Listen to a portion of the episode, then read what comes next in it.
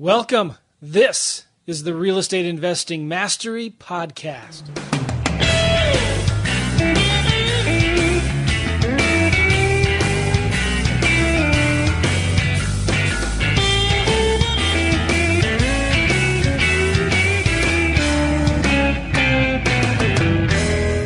Hey everybody, this is Joe McCall, Real Estate Investing Mastery Podcast, and I'm glad you're here. We've got a special podcast today with uh, Tim and Mike, and these are two gentlemen in the San Antonio, Texas area, and we're going to be talking about seller financing, and we're going to be talking a little bit about the retail side of the realtors, realtor business, the brokerage business, and uh, I think you're going to get a lot out of this. First, let me tell you, if you go to real estate investing mastery dot com, you can get our Fast Cash Survival Kit. And uh, most of you have already heard about that or have already downloaded it. But if you haven't, I don't know. I mean, do you hate money? Go to real estate investing mastery dot com, real estate investing mastery dot com to get our Fast Cash Survival Kit. And in there, you'll see all the different ways that Alex and I do deals, how we use our virtual assistants, how we do our marketing, um, how we do our postcards, the list that we send to, and all that good stuff. It's all free, and you'll get it there. I think you're really going to like it. Alex talks about how he wholesales deals with equity. I talk about how I wholesale deals without equity. So go to real estate investing mastery dot com to get that. Cool? All right. So Tim and Mike, how are you guys? Doing well, Joe. Good. And and Tim, your last name is Macy. Mike, I don't know your last name. I, I should. I'm sorry I don't. That's all right. Powell. Powell. Okay. Cool. Um, Mike Uh, and Mitch are in the same mastermind as I am. Uh, we've talked about it before. We've, we've talked about Collective Genius. And a lot of you might know Mitch, Mike's business partner, um, who's written some books on real estate, does webinars, and does some really cool things. And a lot of you guys have not heard of Tim Macy, but some of you might have heard of the company that he works with. It's called E X P Realty. Um, so Mike, let me, let me start with you and, and Tim, of course, chime in, but I, Mike, I'd like to talk about you and your seller financing business a little bit. You, you and Mitch, uh, do a lot of deals together, don't you? We do. We do. We're very fortunate. Talk a little bit about your business right now. What does it look like? Also, we, uh, we do a couple things, but we mostly own or finance in San Antonio. So we buy a house, carry the, you know, sell it with, with owner financing and carry the note. And we used to sell a lot of notes, but we don't do that as much anymore. We keep most of our notes just because it can be so hard these days to find a deal that we, we like to keep the notes. Uh-huh. Now talk a little bit about why you keep them, though. I mean, is it just you, you want the cash flow, or you...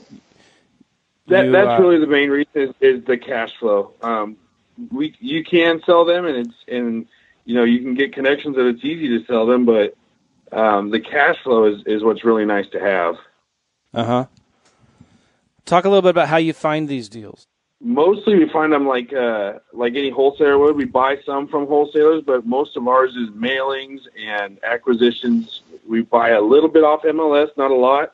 Um, about ninety-five percent of it's off market. So anything from mailings and... Um, a lot of realtor connections, a lot of attorney connections, things like that. Okay. You know, uh, uh, Joe, it's funny you ask that because every time I get a, a, a deal, everybody always asks me, you know, how'd you find this deal? And right now, I think uh, all-out hustle and door knocking and talking to neighbors is probably the most underrated resource uh, to use in this market today. Yeah. Uh, don't you think, too, Tim, that maybe the M L S is an underused resource a little bit sometimes? You know, I listened to one of your podcasts a while back where you had the M L S expert on there, and I just grabbed some uh, golden nuggets from him and put them to use, and we've been able to execute a couple deals. We just actually uh, did one this week, and we've done a couple this year just by, you know, submit a ton of offers, um, find the soft spot in, in yeah. some property. You submit twenty offers, you're going to find a soft spot in three of them, and one of them you're going to be able to make a deal on, so... They're there. You just have to play the volume game. Uh, submit feedback was the golden nugget that we took. Every house that I schedule a showing for, it pops back and says, leave some feedback. And I always put, uh, I have an investor buyer who's interested, just can't make it work at the price point. And then sometimes hmm. you'll get back, you'll get back uh, a message that says, hey, just submit an offer. You know, like you'll get wow. some desperation from the other side, and you say, okay, this guy's ready to play ball. And and that's how you find deals on M L S. Yeah, it's there aren't any deals at the list price on M L S. You have to be able to play the game. That's amazing. We just we had a student uh, who bought our M L S Hacks course. It's a little ninety-seven dollars course that we have. And there was a house that was listed for one hundred seventy-seven thousand dollars, and it needed a lot of work. And so he offered sixty-one. And guess what? He got it. He got it accepted. Can you believe that? Wow! I thought we did it this week. The one we did this week, Joe, it was uh, was this one sixty, Tim? Yeah, but they started at two hundred. And we we uh, put in an offer at ninety, and they didn't even balk at it. They took it. Yeah. Wow. So. You just never know. You just you never, never know. know.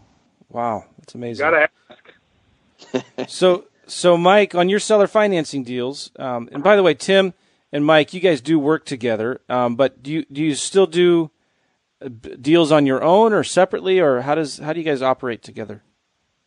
So I I do the owner financing as Mitch and I, and then we were finding so many deals that didn't fit the owner finance model, but we didn't want to let the deals go, so we started doing some wholesaling and some flipping.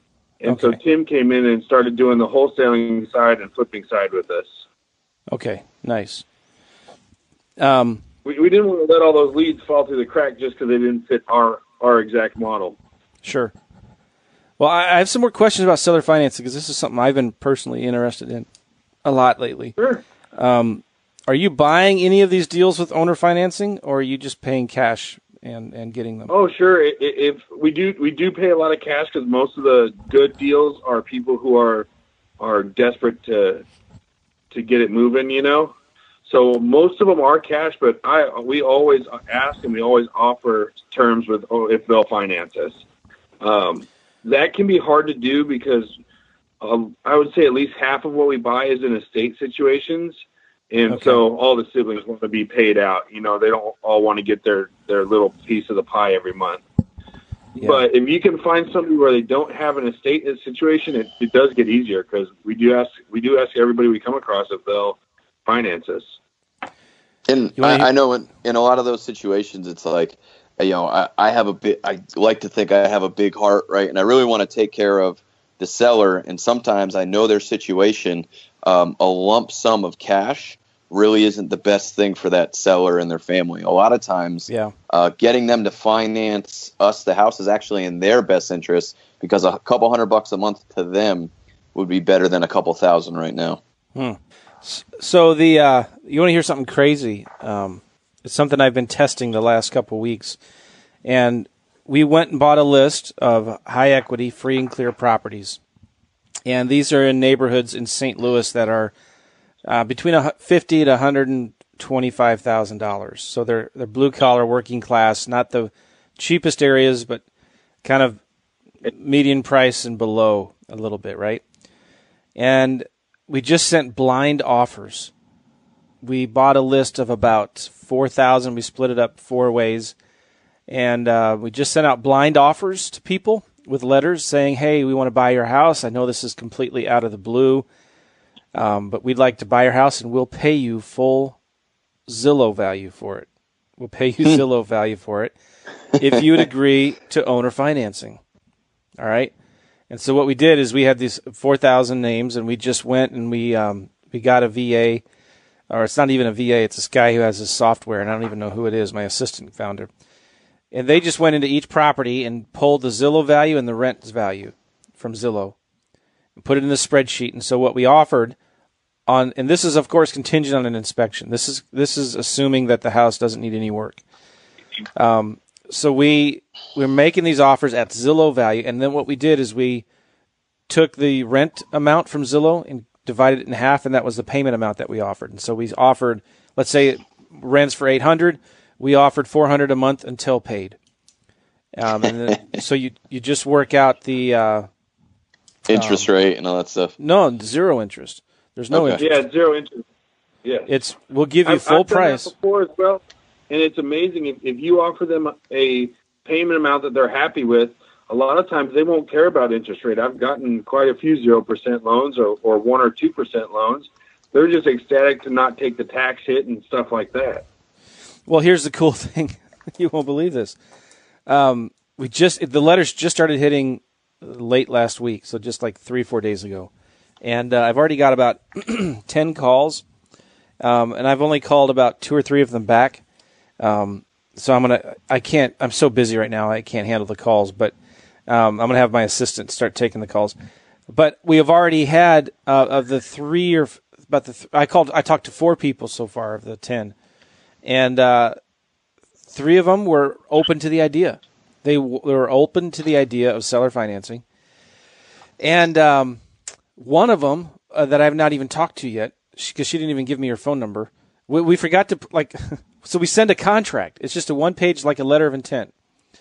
And uh, it says the price and it gives the terms. It says principal-only payments of four hundred dollars for uh, fourteen years or whatever until it's paid. One lady actually signed it and sent it back to us. And I have no, wow. I have no idea. I can't, I don't have her phone number, so... we forgot to put like we forgot to put a field in the contract for her to put her phone number, so we're uh. we're, we're we're sending her a letter back, and we're trying to skip trace and find her phone number. But um, our first batch, now we'll see if it's a deal or not. I, I had one or two people getting really upset with me um, that I of sent course. them an offer. Yeah. But it's a, you know what's funny though is when you talk to these people. I've talked to a couple of them, and they were saying, you know, we well, we just talked to these investors, and they were giving us offers in the low thirties, and it was really, I was really upsetting to see their offers.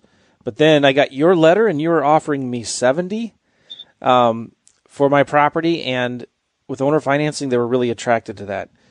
So the, the I'm I'm still like scratching my head, thinking, okay, now what am I going to do with these things? Like, let's say I, I get one of these deals. Obviously, I'll go get it inspected, figure out the, what re- repairs it needs, and then, you know, try to negotiate that into the price. But with owner financing, principal-only payments, you know, and if you do maybe a substitution of collateral, where if, if you put a if you sell that if you wrap it with owner financing to another buyer and they cash you out, you can substitute that collateral with the investor or something like that, right? Or Or maybe uh, in a few years, call the seller and try to discount the note. Um, I've what? also done that, and it, it really works well, Joe. I, I've I've called people up and offered them, you know, sixty percent of of the note that they're carrying on me, and I've had good success doing that because for some reason something's changed in their life, or or they just want the lump sum of money, and I've gotten done really well on getting out of some with a huge discount. One one friend told me you need to put in their in your contract that you get the right of first refusal. If they want to sell their note to somebody else, you get the right of first refusal. Have you ever done that? No, I haven't, but that's pretty smart. Yeah, you definitely protect yourself on that end. Because what if somebody offers to buy their note at fifty cents on the dollar, right? Well, maybe you could buy it for fifty-one. Not only that, if they sell it to somebody, that person is maybe less likely to let you sell it at a discount. Hmm. Well, mo- most fortunately, most of those would, would never get sold because they're zero percent interest. Um, and if it did get sold, you would be it would be at a huge discount because that's where people are going to make their money. Yeah. So, you so definitely, uh, that's that's a great idea, Joe. You definitely want to do that. So, am I am I crazy offering sending blind offers, offering full Zillow value with principal only payments? Not at all. That's that's great. I, I mean, I wish I had thought of it. uh, yeah, I think we, I, another, we may be we may be doing that next week. So yeah. yeah, another good route to go, Joe, might be um, if or in Texas we have forceful evictions. If somebody doesn't get out, they do writ of possession, and, and they you know the sheriff comes and puts people out. And a lot of those are landlords that are just fed up with being a landlord, but they don't want to lose their cash flow. Yeah. So a lot of those people will also consider owner financing. Yeah, I talked to a lady like that, too. I mean, she's retired. All these people, I did a, a search and list source for high equity, free and clear properties, and I did an age demographic of uh, fifty-five years and older. And um, almost everybody I've talked to so far has been in their uh, you know sixties and up. Um. And they, there, there could be rental properties. They could be properties they're living in. I don't know, but uh, a couple of them were telling me that they they uh, they want they like the cash flow, but they're just tired of the headaches, right? So they don't want to be the landlord anymore. And so when I told them, I said, well, would you rather be the bank or the landlord? And there was a pause, and they said, well, I've never looked at it that way. That's really fascinating. One thing I've noticed, though, with these sellers, um, because they're, they're they tend to be elderly, and these are free and clear, um, they don't have a ton of motivation. And so it's really important that you have somebody on your team that can go build a trust and relationship with them. Um And, and, and a few of these sellers I was talking to, I realized, you know, this, I'm probably not going to get a deal right away. I'm probably not going to get a contract with these folks right away. But if I nurture that relationship and stay in touch with them, I eventually will. Have you found that to be true as well with your seller financing deals that you buy with seller financing? Very much so. A, a lot of times, because most of mine are the same way. They've been people who are approaching retirement age or, or just a little bit burnt out and don't want to work that hard at being a landlord. So they are very more relaxed. They own it cash, free and clear. And they're also going to be real skeptical. So I've had to meet with people four and five times to, to get a deal wrapped up with them. Oh, wow. I'm not looking forward to that. well, well, if you get it done, it's a, it's an amazing, amazing money saver as far as interest rate. So what do you do with that deal, though? Um, let's say I get one of these sellers. It's a house that's worth seventy grand. I buy it for seventy grand, principal only payments of four hundred dollars a month, and a rent for eight hundred dollars a month. Um, what do I do with that deal?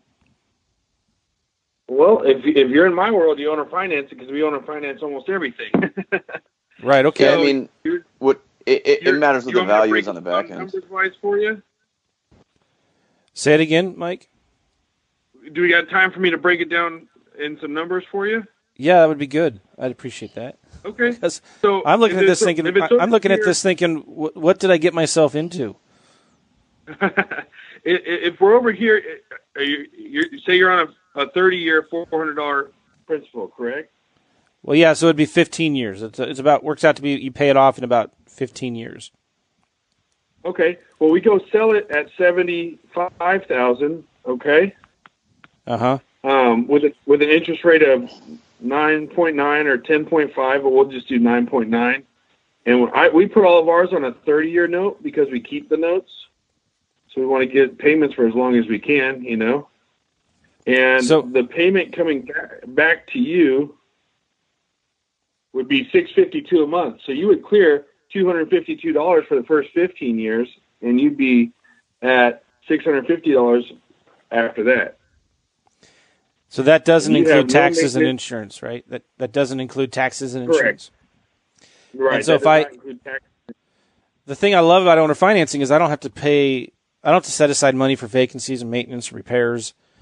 Um, exactly. Maybe I, no, I save no some of the specific, no roofs to worry about, none of that. And you get uh, what what what kind of down payment would you expect to get on that price of a home? That price, well, any price that Mitch and I do is t- at, at least ten percent. We usually push for fifteen percent. Okay. So I'd be getting fifteen percent. I mean, I'd, I'd be getting about seventy-five hundred dollars to um, ten thousand dollars down. Yeah, put that in your pocket and, and go on down the road. The, wow. The other thing, the other thing you just did for your buyer that, that's going to buy that house owner finance from you is that. Um, His payment's going to be about what a rent payment would be, but now he owns the house. He's got home ownership. So it's yeah. a great thing for buyers as well. Well, he gets the benefits of the, the tax deductions for interest. Mm-hmm. Um, well, and a, a lot of these uh, will improve the home or take take some pride in ownership because a regular F H A, they put three percent down. Well, these people are putting ten or fifteen percent down. Right. And On a on on someone purchasing a seventy-five thousand dollars home, for them to come up with, you know, seven to ten thousand dollars is a good chunk of change for most of these people. So they they really have some pride in ownership. Now, uh, how much do you how much of the house do you have to fix up? I mean, does it have to be rent ready? Does that de- that depends um, on a few factors. On ours, we you know if it's if it's a lower priced home, then we don't usually fix them up as much. And then, you know, people just understand it. We tell them that, you know, it's a handyman special, and we still get our ten percent down. But if it's a, a more expensive home, you know, and, a, and more expensive for us on our financing here would be one thirty, one forty, then we usually fix them up pretty nice because their payment is so high. There's not a lot of, you know, they don't want to be putting out another thousand a month fixing it up with when they have a fifteen hundred dollars a month payment. Okay. And then what if they pay it off early? Do you have prepayment penalties? Are you even allowed to do that with Dodd-Frank? You know, I don't think you're allowed to. You, you can't do a balloon. If you do enough of these, you cannot do a balloon with Dodd-Frank. Um, but prepayment penalties, I'd have to check. But we do not do prepayment penalties. And the reason is we want these people to be successful. And if that means they won the lottery and they're going to come pay the house off, and or, you know, they got an inheritance from grandma and they want to pay it off, you know, we want to do what's good for them and their family. So we don't want to hit them with a lot of prepayment penalties or an arm or anything like that. We want successful payers that don't have to panic over something like that. Right. So, but in my situation, if I get this with a principal-only payment loan, I, I the longer they they finance it from me, the better, right? Um, right. Otherwise, would it be would I would it be better for me just to rent it as a long-term rental, so they don't pay don't me off so. early? I don't think so, because, well, I don't know what your rents are like over there, but your um, you're going to have some, you know, some expenses and repairs and managing and all that kind of stuff. And we don't have a lot of loans get paid off. So I think if you did ten, you're not going to get two of them to pay off. So I would roll the dice and, and keep collecting my two hundred fifty dollars a month and, you know, think, okay, probably they probably won't ever pay up. You know, they'll keep paying me for the thirty years. They won't ever pay it off early. Okay. I, I, I would say less than twenty percent of our people make extra payments or pay off or have a plan to pay it off early. Everybody just makes their, their normal thirty year payment. Do, would you recommend to somebody to use that extra money I'm making, that extra cash flow I'm making every month, and pay off the principal faster? Absolutely not, because it's free money. It's a zero percent loan. Okay. Well, you know, as, long as, as long as you can get zero percent loans, go take that money and buy something else cash and, and keep that zero percent loan going. Have you ever done a substitution of collateral?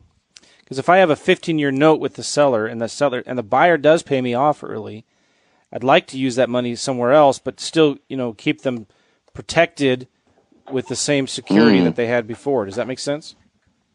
Yeah, so, and I know that, that that's actually something Mitch has done. I personally haven't done one yet, but I know Mitch has done them before. Okay. Yeah, maybe I'll give Mitch a call, because I don't know what that would look like or how that, what kind of language you'd have to have in your contract for that. Um, but um, I, I, I've heard some several people saying that, you know, just give it, give that note about two, three years, and you can call the seller up and offer them to cash them out early at a discount. And a lot of sellers will say yes, they'd rather get that upfront money than than the four hundred dollars a month. Well, being being how you I've, I've even had I've even had people who absolutely didn't want all the cash up front change their mind after a couple of years just because something in their life changed, their mother's sick or or something like that. So I've I've absolutely had a lot of people take a much less cash out offer. Interesting. What were you going to say, Tim? D- Being that you uh, you love uh, systems and automation, um, you could figure out kind of what your number is, whether it's sixty percent or fifty-five percent, whatever the note value is, and just send them out uh, a yearly offer that says, hey, you know, things are going great. If you're interested in getting out, um, offer them fifty-five, sixty percent of, of the face value, and just do it every year and see what happens. But yeah. I wouldn't do it the first couple of years. I, I really wouldn't do it the first couple of years. I'd give it. I'd give it a couple. Yeah. And then um, to do that, you have to either use your own money or get a private investor to put their money into that, right?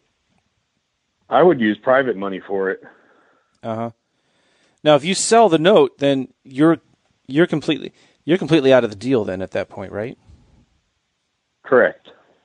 Okay.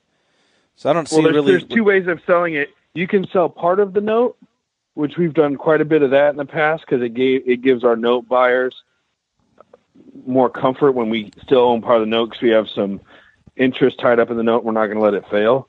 Or if you sell it to more of a big-time note buyer, you will be totally out of it. So there's two ways it could go.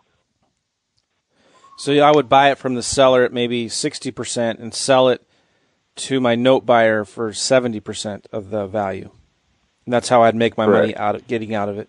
Interesting. Or you could or you could find your own note buyer and sell it to them for ninety to one hundred percent of the note value and just own the last few years of it so that they feel comfortable you're not going to let the deal die. Interesting. Yeah, I've the uh, I have done a couple owner financing deals in the past. Um, I won't go into the details. I've talked about it before on another podcast, but I did it all wrong. And I got almost, almost got into trouble. I won't talk about it, though. Uh, I almost got into real big trouble. I, I got out of it. I found another investor to help me bail me out. But, uh, man, it was scary for a couple of months. Um, well, if you, cool, do it, so, if you do it right, it can be fantastic. Yeah. Yeah, so can I ask you some real quick questions about seller financing? Because everybody thinks um, they're too difficult to do because of Dodd-Frank uh, or the SAFE Act. Um, really the only thing is you have to either go ahead and get your, your, um, mortgage originator's license or uh, just hire a mortgage broker to, to service these or to, uh, underwrite or whatever these mortgages for you, right? Yes. And I, and I wouldn't recommend to people getting their own mortgagee's license because it's just a little bit too, in my opinion, this isn't fact or anything, but in my opinion, if you're under, you know, if you're doing the loan origination for all your own loans, I think it's just a little bit too close to home. So we prefer okay. to outsource it. And, and you we outsource say, it to We who? weren't the one that approved them. We outsourced it to a licensed R M L O here in, in San Antonio. And I know he does it for people all over the place, but he's four hundred fifty dollars a deal. He does the He does the loan origination for us, and he, he does the whole nine yards, and we don't have to worry about it, and it's out of our office and not so close to home. Nice. And so he he basically, you know, he has some criteria, and he, he these buyers, when they come in, they he doesn't take just anybody. He doesn't approve just anybody. They have to have some income, right? They have to meet some kind of debt-to-income requirements. Um, they have to have some – they have to be able to afford the house pretty much, right? And, exactly. Um, so other than that, is there, and, and then the requirements, maybe there's restrictions on, uh, you know, charging too much interest, uh, doing adjustable rate mortgages, doing balloons. Um, but other than that, it's, you can do as many of these seller financing deals as you want, right? If you're using a licensed lo- loan, loan originator. Exactly. As long as you're staying compliant, you can do as many as you, as you want a year. Nice. Cool.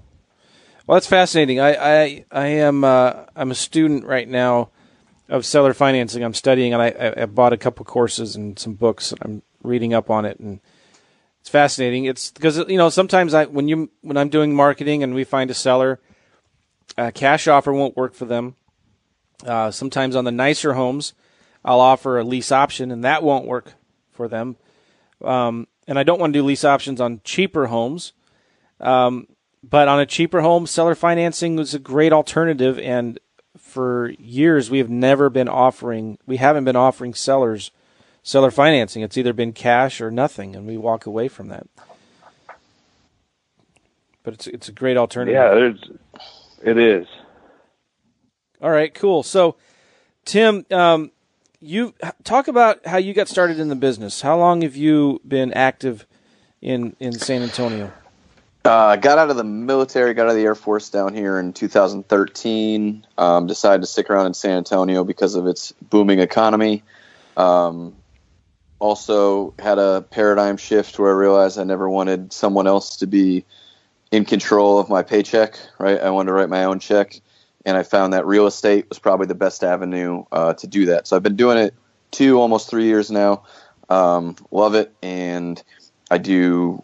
I manage some of the acquisition operation with Mike and Mitch, and then I also have uh, the Terrell Macy Group, which is my um, retail team that does a lot of uh, retail list our flips. We list flips for investors, and then I have buyer's agents that that go and uh, take down buyer leads from the listings.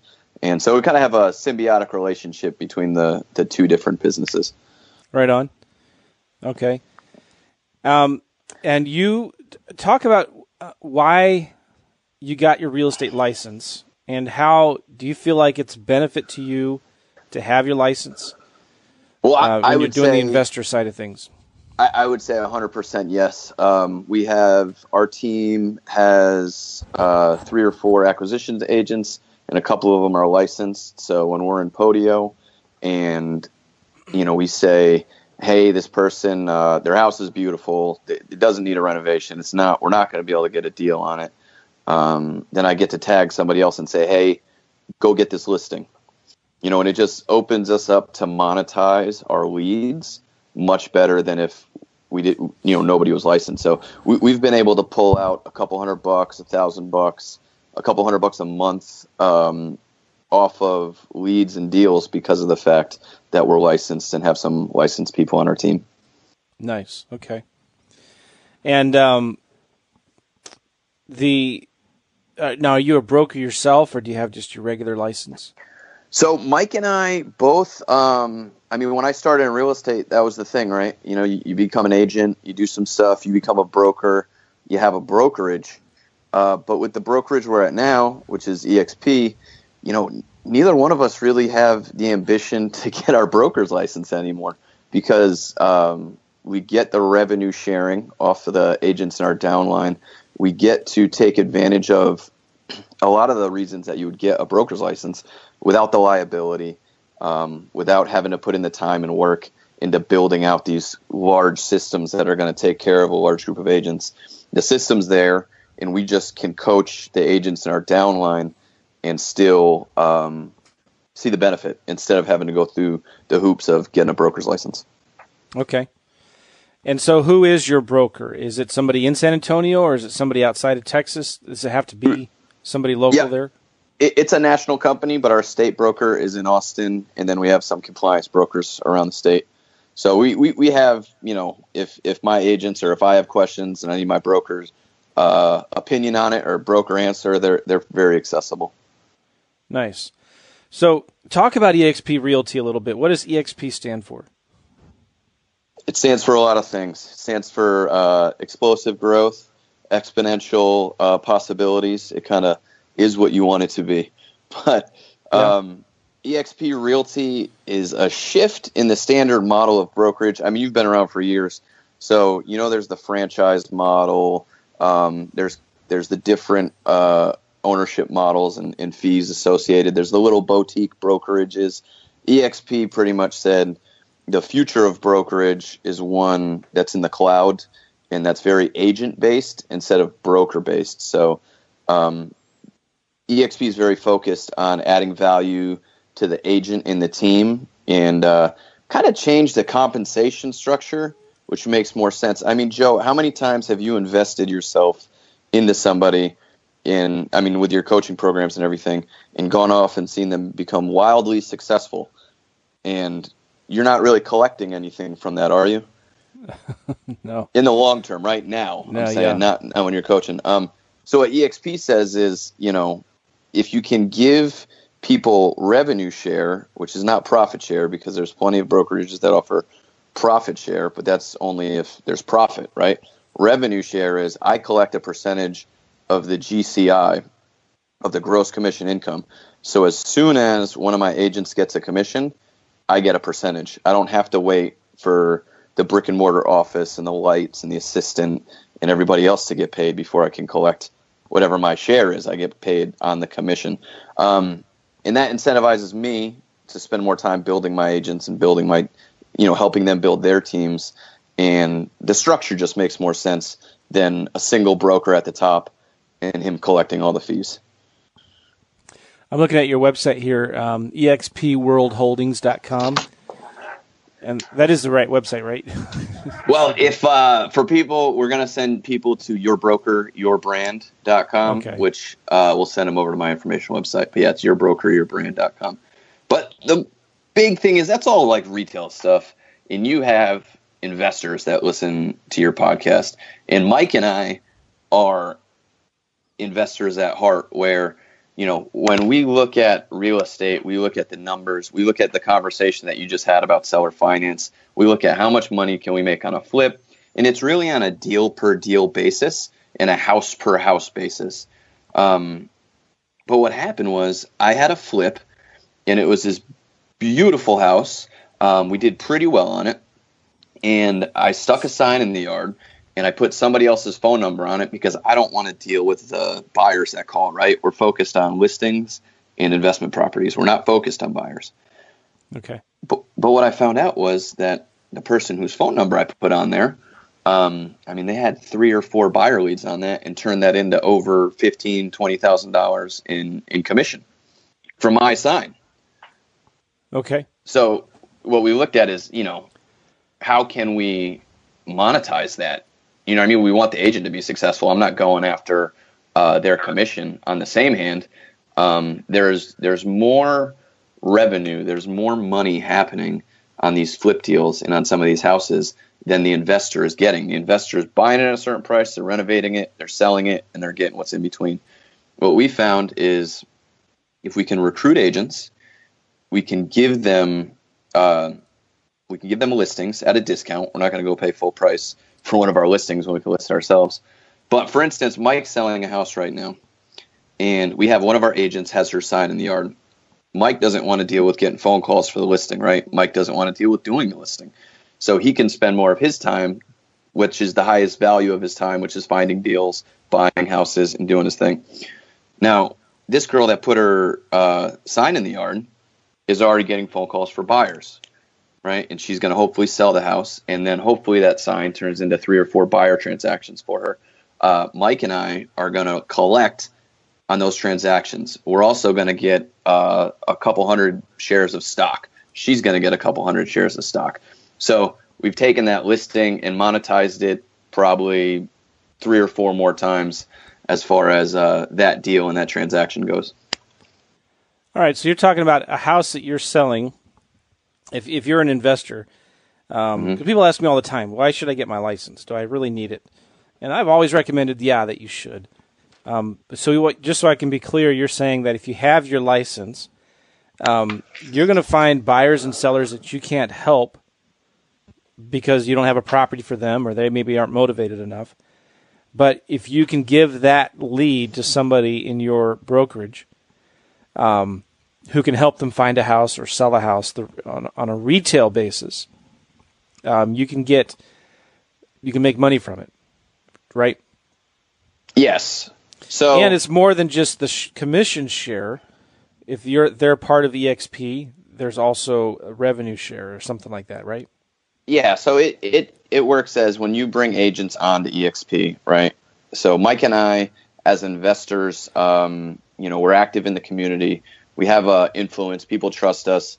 And so they say, hey, what are you guys doing? Um, and we get to tell them about our model, and they want to work with us.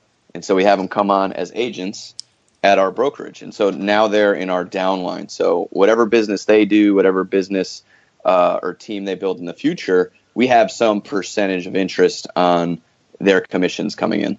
So if we bring somebody on in our downline, we want to see them grow and build their team. So by giving them listings, we can help them build out a team. Does that make sense? So yeah. Okay. I, I don't know if this really pertains to just somebody that wants to get their license.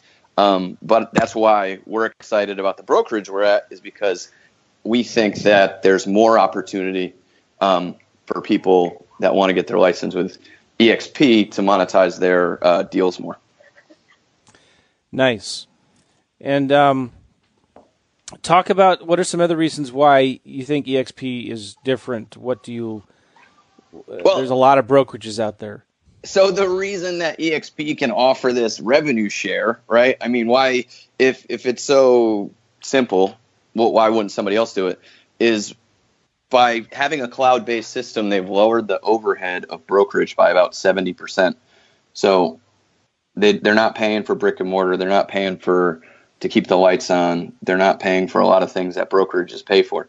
So by doing that, they can just offer the best uh, C R Ms and technology, revenue share, and uh, stock options for their agents. Okay, nice. But talk about some of the details, the nitty gritty. What's it? What kind of support? What kind of stuff do you get in the back office when you? What is what does having things on the cloud mean? Well, we have about thirty hours of training a week. So I bring new agents on on a fairly regular basis, and I have about thirty hours of training a week I can plug them right into, all online. I mean, you do a lot of online training, so you know how effective that can be. Um, and then also we have a, a mentor program if you need a mentor. But the biggest thing is, I mean, a lot of brokerages, I think, try to provide a C R M or, or some sort of system to their agents, where E X P's kind of looked at the the landscape and said, the best C R Ms are about a thousand bucks a month, and they're not provided by the brokerages. They're provided by third parties like Boomtown, Commissions Incorporated, Conversion, and so on. Um, so they said, look, w- since all our agents are already in the cloud, let's just see if we can make some deals with these third parties and get all of our agents these C R Ms and lead generation uh, material. So we have a deal with Commissions Incorporated and Conversion where our agents, for their fifty dollars a month agent membership fee, get access to one thousand dollars a month C R Ms and lead generation uh, tools. I have um, I've heard of Commissions Incorporated before, and um, so you're using their C R M and websites in the background? So yeah, all of our agents get access to the Commissions Incorporated platform, which, you know, I mean, if you looked at it, it's one of the highly most highly rated platforms to be on. Oh, that's amazing. Um, and, I've seen it before. Yeah, and because of the structure, right, because the fact that we're not paying for stuff that as an agent I didn't use. I mean, I didn't use the nice office we had in town. I would rather have Commissions Incorporated. And so because we've cut out a bunch of the expenses, we can offer things like Commissions Incorporated to our agents to set up their website, set up their lead gen. I mean, we're doing Facebook squeeze pages and, and all this online uh, advertising. We're getting people on drip campaigns and everything else, and it's all automated for the agent, where usually they would have to go pay a bunch of extra money to set that up on uh, by themselves. Okay. Now, since it is in the cloud, you still have to have a brick-and-mortar office somewhere, right? We have one in Austin, um, and you can if you want to.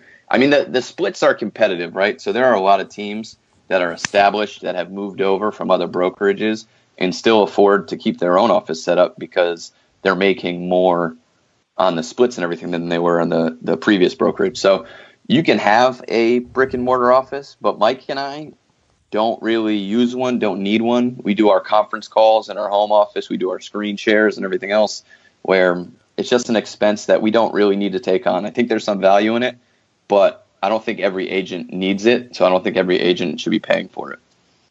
Okay. Cool.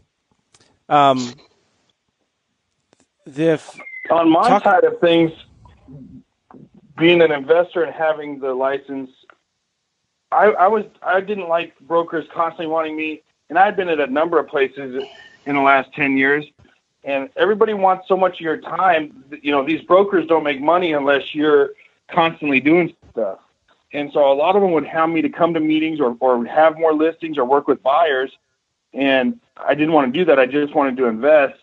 And what's nice with E X P is they don't bother me with all that stuff. You know, as, as long as they get their monthly fee from me, they they leave me alone. They never want me to push me to do more business or anything like that. Yeah, but you still bring them a lot of business for, for, from your deals. Right. We bring them a lot of business from our deals. And what's nice is also being an investor, I deal with a realtor or many realtors on a daily basis, so I can – talk to them about E X P and grow my grow Tim and I's legs on the E X P by just dealing with the realtors we buy our deals from. Okay. You, you'd be amazed how many realtors, when I ask them uh, what their brokerage does for lead generation, and they look at me like I'm crazy, like the, the broker doesn't really do much lead generation. Um, and that's true. So lead generation is always on the uh, shoulder of the agent, right? That's part of the agent's job, is to lead generate. And so to have a broker give you these systems to lead generate, it just doesn't make any sense to be anywhere else. Well, be more specific on be more specific on what kind of lead generation does E X P Realty do for their agents? Well, E X P Realty doesn't do any lead generation for their agents. I mean, you can buy leads and there's some different things, but overall the model is, you know, brokerages are never really a lead generator. You know, the agents are the lead generator. So what okay. E X P does is give you Commissions Incorporated to go lead generate. They give you Conversion to go lead generate. So if you're interested in what E X P does to lead gen- to generate leads, just go take a tour of Commissions Incorporated or take a tour of Conversion, and you'll see. I mean, it's very robust platforms that you can lead generate on. But still, I mean, you can have Commissions Incorporated, and if you're um, um, if you don't if you aren't doing your own marketing, you're not going to get any leads into Commissions Incorporated, right? Yeah. So we do Facebook squeeze pages. Um, And we do, you know, maybe we'll do some postcards. But the the idea is that um, everyone's going to have to do their own lead generation. So we believe the job of the broker is to give the agents the best possible tools to do that lead generation. Does that make sense? Right. But I just want to – because at first I, I was getting all excited because I thought you said E X P actually gives me leads. But um, you're saying with Commissions Incorporated, the back office software – Uh, C R M that, that runs, you can run your Facebook ads and all that stuff to get leads into commissioning, but you have, the agent still has to do their own marketing for, for, for leads, right? I mean, your brokerage yeah, like, is not going to give them leads. No, but I firmly believe, and you can tell me if I'm, if I'm wrong, I firmly believe that's the case no matter what brokerage you're at. It's always sure. the agent that has to produce the leads. So instead of giving the agents a great brand, which, I mean, every every poll out there shows that brand doesn't really matter. It's the agent that matters. Instead of giving the agents a great brand, give them the best possible tools to go out and generate the leads they have to generate. Okay, cool. All right, so uh, where can people go to get more information, Mike and Tim, about um, you guys and, and what you're doing with E X P Realty? Well, if you're interested in owner finance stuff, definitely check out uh, Mitch, and he has his podcast, which is the Real Estate Investing, what is it, the Real Estate Investor Summit. Um, yeah. And he's got a great uh, podcast with some good uh, seller finance uh, material on there. And then if you want to hear more about E X P, just go to your broker your brand dot com, and my phone number's on there, so you can give me a call. Um, and that's probably the best way to find us. Mike, you got you got another way to find you? I know you're a pretty tough to find guy. No, if anybody wants to call me, I'd be happy to, to you know, give me a call at two one zero, five five six, four one four four, and we'd love to walk them through it and explain what E X P has to offer. I just think it's a, a huge opportunity for yeah. licensed investors. Nice. Nice. So. Well, cool. Thank you, Mike and Tim. Thanks for I having us on, I appreciate you taking Joe. the time, and uh, want to wish you guys the best of success. Thank you, Joe.